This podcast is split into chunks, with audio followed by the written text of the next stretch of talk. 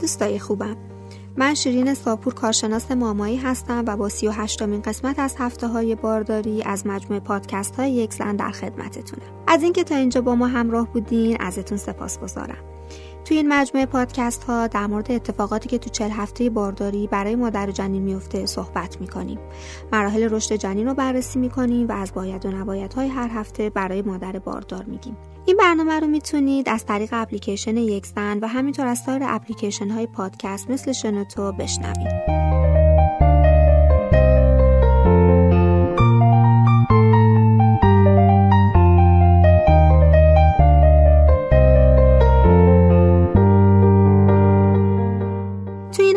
ممکنه علائم زایمان رو تجربه کنید. پس بهتر اونا رو بشناسید و بهشون توجه کنید. پزشک ممکنه تو این هفته سونوگرافی رو برای تعیین وضعیت جنین برای شما تجویز کنه که احتمالا آخرین سونوگرافی شماست. اگه تو این هفته احساس تیر کشیدن در پاها و واژن داشتین اصلا نترسین. جنین احتمالا تو پایین لگن قرار داره و ممکنه به عصبهای شما لگت بزنه. این احساس شبیه خوردن آرنج به لبه میزه. تو این هفته مراقب نشونه های زایمان باشید. انقباضات برکستون هیکس رو ممکنه تو این هفته تجربه کنید. ترشح غلیظ واژن هم ممکنه برای شما وجود داشته باشه که همون مخاطیه که دهانه رحم رو میپوشونه و چون سرویکس در حال باز شدن این مخاط خارج میشه. ممکنه خارش شکم داشته باشین. پس شکمتون رو مرتوب نگه دارید و آب زیاد مصرف کنید. یا ممکنه علائمی مثل گرگرفتگی، افزایش فشار شکم، نخ و حتی کمردرد داشته باشین. خواب تو این هفته براتون خیلی سخت که یه دلیل اون هم نگرانی است.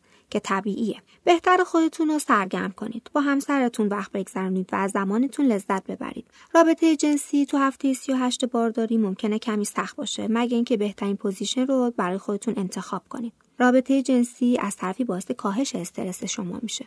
پاره شدن کیسه آب که ترشحات آبکی واژن رو به دنبال داره و انقباضات منظم رحم می‌تونه از علائم شروع زایمان باشه. اگه بارداری اولتونه ممکنه چند ساعت قبل از شروع فاز فعال انقباضات شما شروع بشه.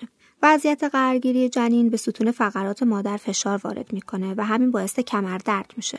در صورت داشتن مشکلاتی مثل پرکلمسی، دیابت بارداری یا عفونت ادراری و یا حتی مشکلات جفت ممکنه پزشک برای زایمان القای زایمان رو انجام بده. اما در غیر صورت این القا برای شما توصیه نمیشه چون جنین هنوز فرصت رشد داخل رحم داره. سزارین هم بهتره تو این هفته انجام نشه مگه اینکه علت پزشکی داشته باشه. جنین تو هفته 38 بارداری اندازه هندوونه شده. حدود 3 کیلو 200 گرم وزنشه و قدش هم بین 49 تا 5 ممیز 8 دهم سانتی متره. جنین ممکنه کمی مو در آورده باشه. vernix هم کم کم داره از بین میره. رشد مغز، ریه و کبد ادامه داره و برای همین بهتره تا آخر بارداری صبر کنید و در این هفته هم القای زایمان سزارین رو انجام ندید. lanugo هم از بین رفته و یا به مقدار کمی باقی مونده. مکونیوم هم در حال تولیده. مکونیوم شامل هر چیز کوچیکیه که جنین ممکنه در مایه آمنیوتیک خورده باشه. تو این هفته پزشک position جنین رو چک می‌کنه و مقدار باز شدن سرویکس رو بررسی می‌کنه. ممکنه جنین breech باشه برای همین اقدام به چرخش جنین می‌کنه. پزشک ممکنه تو هفته 38 بارداری فشار خونتون رو اندازه بگیره و آزمایش ادرار رو برای احتمال وجود پروتئین تجویز کنه تا پره‌اکلامپسی رو تشخیص بده. پروتئین در ادرار از نشونه های مسمومیت در بارداریه. از خوردن وعده سنگین غذایی خودداری کنید. اگه فاصله بین وعده غذایی رو طولانی کنید دچار سرگیجه میشین و بر اثر کاهش قند یا هایپوگلایسمی احساس ضعف شما دست میده چون جنین به طور مرتب از خون شما گلوکوز رو جذب می‌کنه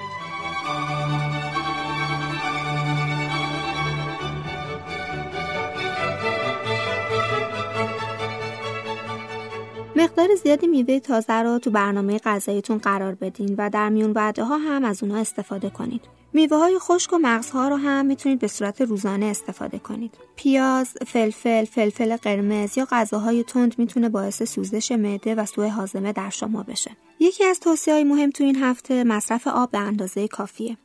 سر جنین تو این هفته در نزدیکی لگن قرار می‌گیره و این مسئله موجب تکرار ادرار شما میشه و باعث میشه که بدن شما مایعات زیادی رو از دست بده. این هم از هفته 38 بارداری. اگه سوالی در مورد این هفته داشتی حتما از طریق اپلیکیشن یک زن از متخصصین ما بپرسین. خدا یار و نگهدارتون باشه.